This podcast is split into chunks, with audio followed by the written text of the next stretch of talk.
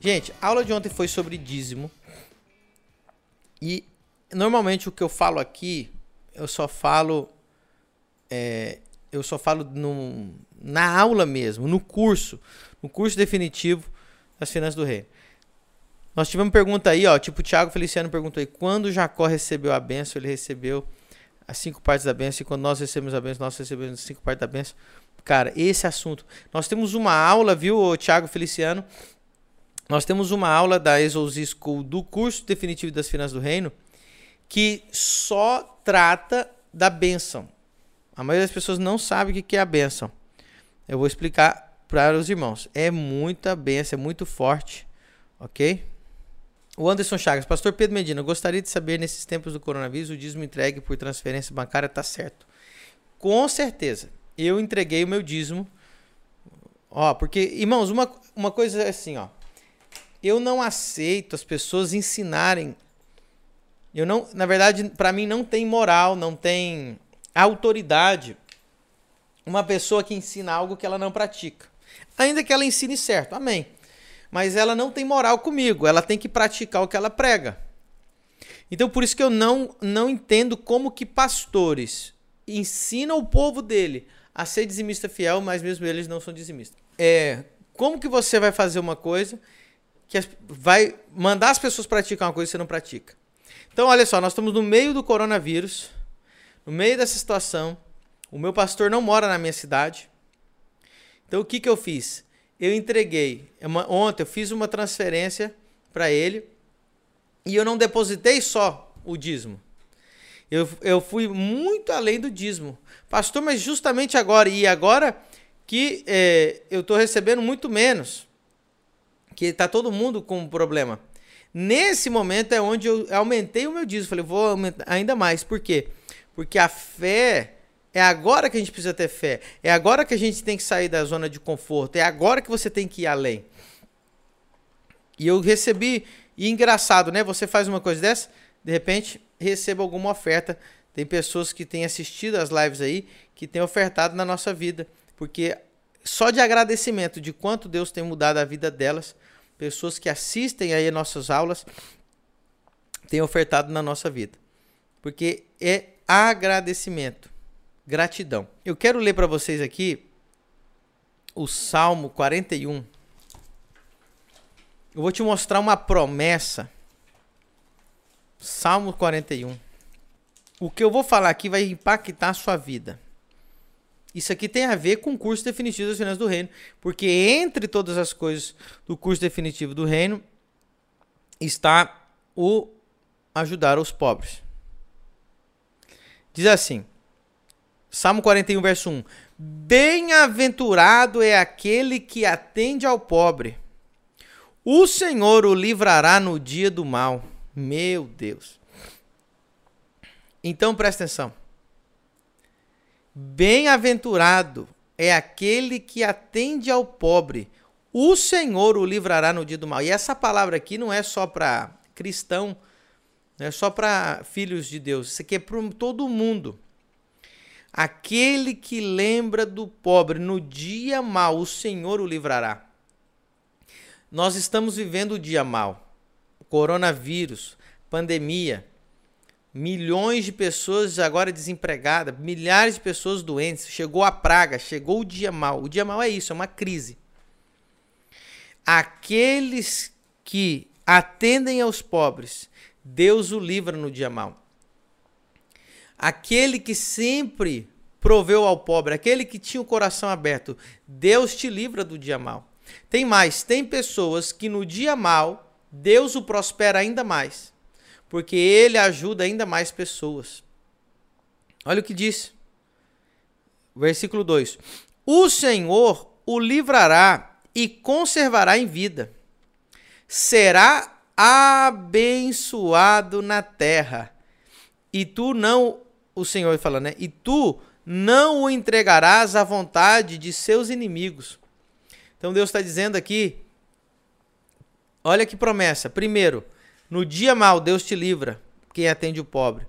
2. Deus te livra das mãos dos teus inimigos. E 3, versículo 3. o Senhor o sustentará no leito da enfermidade, tu o restaurarás da sua cama de doença. Nesse tempo de crise, quem sempre ajudou o pobre agora vai colher o que? Livramento do dia mal, livramento da mão dos inimigos e livramento da doença. Se cair doente, Deus restaurará. Essa é promessa para quem atende os pobres. Então, isso aqui, ó, eu estou dando uns 5 minutinhos aqui, uma aula de 30 minutos que nós temos dentro do curso definitivo das finanças do reino, que vai mexer com a sua vida. Eu quero mostrar para você, é o último versículo que eu vou ler sobre esse negócio de ajudar os pobres. Provérbios 19, 17. No curso definitivo das finanças do reino, você vai entender a diferença, que muita gente não sabe, de dar para cima, né, de ofertar para cima, de ser dadivoso para cima ou ofertar para baixo. Existe uma grande diferença. Diz assim, Provérbios 19, 17: Ao Senhor empresta o que se compadece do pobre, ele lhe pagará o seu benefício. benefício aqui é juros. Ele pagará os seus juros. Ao Senhor empresta o que se compadece do pobre. Ele lhe pagará o seu benefício. É tão interessante porque as maiores empresas do mundo que não têm temor de Deus, não crê no evangelho, eles praticam isso aqui. Você vê no meio dessa crise, grandes empresas como a, a, o Bill Gates e outras pessoas, quem mais? Ambev, muitas grandes empresas estão atendendo aos pobres. E o que, que acontece? Deus livra eles no dia mal, Deus tira eles da doença, porque essa promessa é para todo mundo.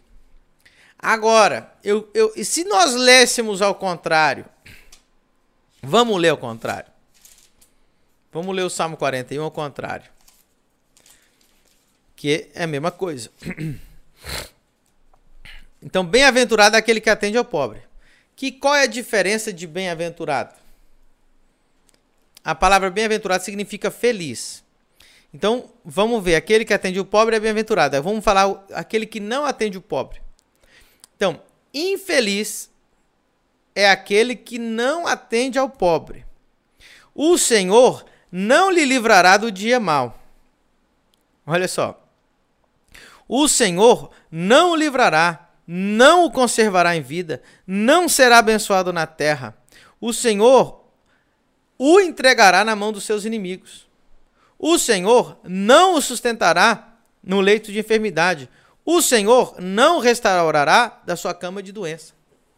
Nesse momento de crise, muitos só passarão pela crise. Deus não vai deixar a empresa falir, Deus não vai deixar perder o emprego, porque Ele é alguém que sempre está com a mão aberta para ajudar o pobre. E vou dizer mais: não somente Deus livra ele do mal, mas lá em Provérbios diz que Deus foi um empréstimo para Deus e Deus vai te pagar com juros e Deus é sempre abundante. Então, meus queridos, se você não está acostumado a praticar ajuda aos pobres, caridade, esmolas, comece a fazer a partir de agora, porque tem, ih, isso aqui eu nem falei nada, tem muita promessa na palavra de Deus. Se você vai ver isso no curso definitivo das finanças do reino. A, a, a, lá em, em Malaquias 3, meu Deus, eu nem. Olha, eu não ia falar isso aqui, isso aqui estava reservado só para o curso definitivo das finanças do reino.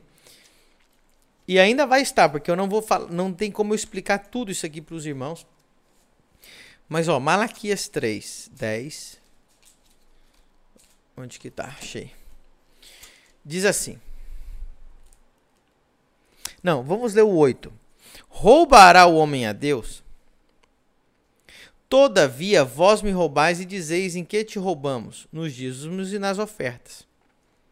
Com maldição sois amaldiçoados, porque a mim me roubais, sim, toda esta nação. Trazei todos os dízimos à casa do tesouro, para que haja mantimento na minha casa, e depois fazei prova de mim, diz o Senhor dos Exércitos, se eu, se eu não vos abrir as janelas do céu, e não vos derramar sobre vós uma bênção tal, até que não haja lugar suficiente para recolherdes. Esse texto não se aplica de forma literal a nós. a Bíblia sempre se aplica de forma em princípio e em forma moral, de, em aplicação, sim. Porque esse texto aqui está falando justamente do dízimo da lei, do dízimo de Israel, né? Porque Israel, é, esse aqui é o tempo de, do, da lei de Moisés. Então, realmente, esse texto não é o, exatamente o que nós aplicamos. Os princípios são os mesmos. Os princípios valem sim. Então, o que, que você precisa entender? Primeiro, as pessoas perguntam, pastor, se eu não devolver o dízimo para Deus hoje, no dia de hoje, eu estou roubando a Deus? Não e sim. Pastor, o senhor não me respondeu. O senhor falou que não e sim. O dízimo é obrigatório no, no Novo Testamento? Você é uma lei? Não é lei. Você tem que pôr na sua cabeça que dízimo não é lei. Pratica quem quiser, quem entendeu, quem teve a revelação, mas é princípio e todo princípio tem consequência. E toda falta de praticar princípio também tem consequência, ok? Então, princípio não depende da sua salvação.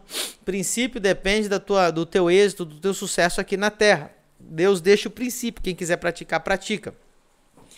Abraão, Isaac e Jacó não devolveram o dízimo por obrigação não por lei, mas por princípio, por entendimento, por revelação e porque o benefício é só para eles.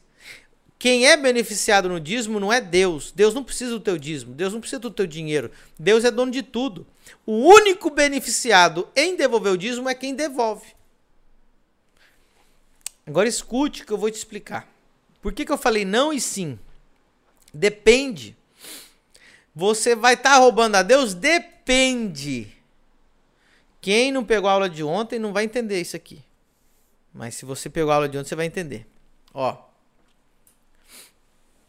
Então, Jacó disse para Deus: Se Deus me guardar, me der pão para comer, veste para vestir, e em Shalom eu voltar à casa do meu pai, voltar próspero para a casa do meu pai, então o Senhor Deus me será por Deus só é Senhor Deus depois que provê. Antes é só Deus, agora é Senhor Deus da minha vida. Então o que, que acontece? Deus preparou. Lembra? Me compra. Lembra? Eh, Faraó comprou Tá aqui, ó. Eu compro vocês, eu compro a terra de vocês. Agora eu dou uma terra fértil para vocês. Vocês vão ficar morando na terra que é minha. Vocês vão plantar na terra que é minha. A semente que vocês vão plantar é eu que estou dando. E como reconhecimento, como honra, você vai me devolver. Faraó pediu 20%. Então, foi o mesmo pacto, foi o voto que fez Jacó com Deus. Senhor, se o Senhor me der pão, vestes e me der shalom, prosperidade, eu voltar próspero para casa do meu pai, então eu te devolverei o dízimo de tudo. Então, eu, então Jacó está dizendo: me compra, me dá uma terra, me dá semente, me dá algo para mim poder fazer, me dá, planta para mim um jardim. E aquele que entra dentro do pacto da bênção de Deus não entra plantando, ele entra colhendo. Fora da bênção de Deus, primeiro você tem que plantar para depois colher. Dentro da bênção de Deus, primeiro você colhe, depois você planta. Dentro da bênção de Deus, ai, ai, ai. O primeiro dia do homem é o descanso. Dentro da bênção de Deus, o primeiro dia do homem é descanso. Ele já, o primeiro dia do homem foi no sábado. O primeiro dia do homem já tinha o jardim pronto. Então Jacó estava dizendo: Eu cansei de mandar na minha vida, manda o Senhor, me dá o descanso, me, me faz entrar na sua nesse jardim, planta para mim um jardim. Agora você vai entender por que, que Deus falou que os por que que roubavam a Deus? Por que em Malaquias 3:10 os judeus, né, Israel roubava a Deus? Por que eles estavam roubando a Deus? Por que que é considerado roubo? Deus nunca vai te pedir ou exigir ou querer nem receber o seu dízimo se esse dízimo não foi gerado dentro do jardim que ele plantou para você. Porque tudo que você gerou fora do jardim que ele te deu, foi você que conquistou na força do teu braço, não foi Deus que te deu, foi você mesmo. Então você mesmo fica com o teu dízimo. O dízimo só tem sentido dentro do jardim. O dízimo só tem sentido dentro do senhorio. O dízimo só tem sentido de forma da honra. Agora presta atenção. Dentro do jardim, no caso de você, dentro do que Deus te plantou, dentro da terra que Deus te plantou. Então eu te pergunto, Faraó, de quem que era a terra? De Faraó. De quem que era a semente? De Faraó. De quem era que o Faraó exigiu 20%? De Faraó. Se o povo, se Israel, que estava dentro de Gozém, na terra que Faraó deu para eles, com a semente que Faraó deu para eles, com a, a comida que Faraó deu para eles e com a exigência que ele falou dos 20%, se Israel não devolvesse os 20% para Faraó, eles estariam o quê? Roubando Faraó. Aí eu te pergunto: de quem era a terra prometida? quem deu. Ó, é o mesmo princípio. O Israel chegou até Egito falando: Nós estamos passando fome. E Faraó disse: Vem cá, eu te dou uma terra e te dou semente, te dou pão, te dou tudo. Aí, 400 anos depois, foi ao contrário. Eles estavam passando fome, estavam sendo oprimidos no Egito e não tinham nada. Deus falou para eles: Vem para cá, eu vou dar para vocês uma terra prometida que mana leite e mel. E o que, que Deus fez? Tirou o povo do Egito, colocou dentro da terra que ele preparou, que ele plantou, e eles entraram na terra prometida não plantando, já entraram colhendo. Eita! A partir do momento que eles entram dentro da terra prometida, Deus comprou eles, eles pertencem a Deus. Eles agora Deus deu semente para eles, Deus plantou o jardim para eles, Deus deu a terra prometida para eles a partir do momento que tudo que eles produzem na terra prometida, que é de Deus, se eles não devolvem o dízimo, então passa a ser roubo. Porque a terra não era deles, foi Deus que deu. A semente que foi Deus que deu. O pão foi Deus que deu. Eles já entraram, estava tudo pronto, cidade pronta, estava tudo pronto. Por isso que aqui é roubo. Então, pastor, se eu não devolver o dízimo para Deus é roubo? Depende. Se foi você que conquistou, não é roubo você tem direito de comer do dízimo. Você é o senhor da sua vida. A partir do momento que você reconhece que essa, isso que você está recebendo é Deus que te deu, foi você que falou que esse emprego foi Deus que deu, então se você não devolver o dízimo, você vai estar tá roubando, porque você mesmo reconheceu que esse jardim foi Deus que plantou para você.